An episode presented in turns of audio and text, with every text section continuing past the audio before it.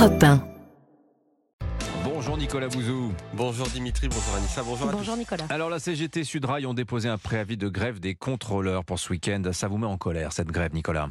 Oui, alors pas seulement parce que je trouve indécent de priver les Français qui travaillent dur de vacances avec leurs enfants, mais aussi parce que la SNCF et donc ses salariés bénéficient d'un privilège exorbitant, hein, un soutien extraordinaire des contribuables qui n'est pas très connu. En réalité, les Français payent deux fois pour la SNCF. Ils payent une première fois évidemment en achetant des billets de train, notamment des billets de TGV, hein, dont les prix, si vous ne si vous ne les avez pas achetés longtemps à l'avance, sont exorbitants.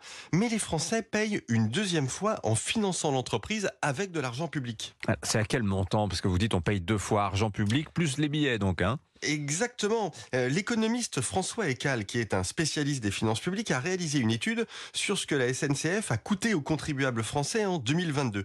Écoutez ça parce que c'est édifiant. Déjà, les régions financent les dépenses de fonctionnement des TER et du Transilien.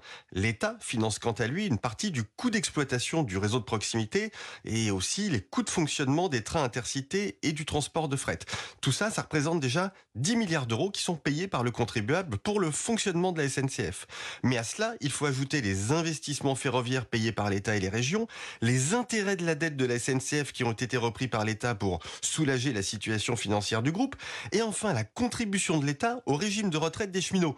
En 2022, ce sont 20 milliards d'euros qui ont 20 été payés ouais. par les contribuables, et en plus, ça augmente fortement. En 2016, on était à 14 milliards, donc la facture SNCF s'alourdit chaque année. Et vous pensez que ces montants euh, justifieraient que les contrôleurs ne fassent pas grève ce week-end? Ah, franchement, oui. Hein, la SNCF euh, appartient entièrement à l'État, c'est-à-dire aux Français. Euh, Ça ne changera pas parce que son capital n'est pas accessible. Les Français payent des billets et des impôts pour la SNCF. Et je rappelle que la SNCF est un service public qui a, une- qui a une obligation de continuité du service public. Je vous ferai remarquer qu'en Italie, par exemple, le droit de grève dans les transports publics est interdit à certains moments de l'année, hein, sur l'autel de la libre circulation des personnes qui est garantie par la Constitution.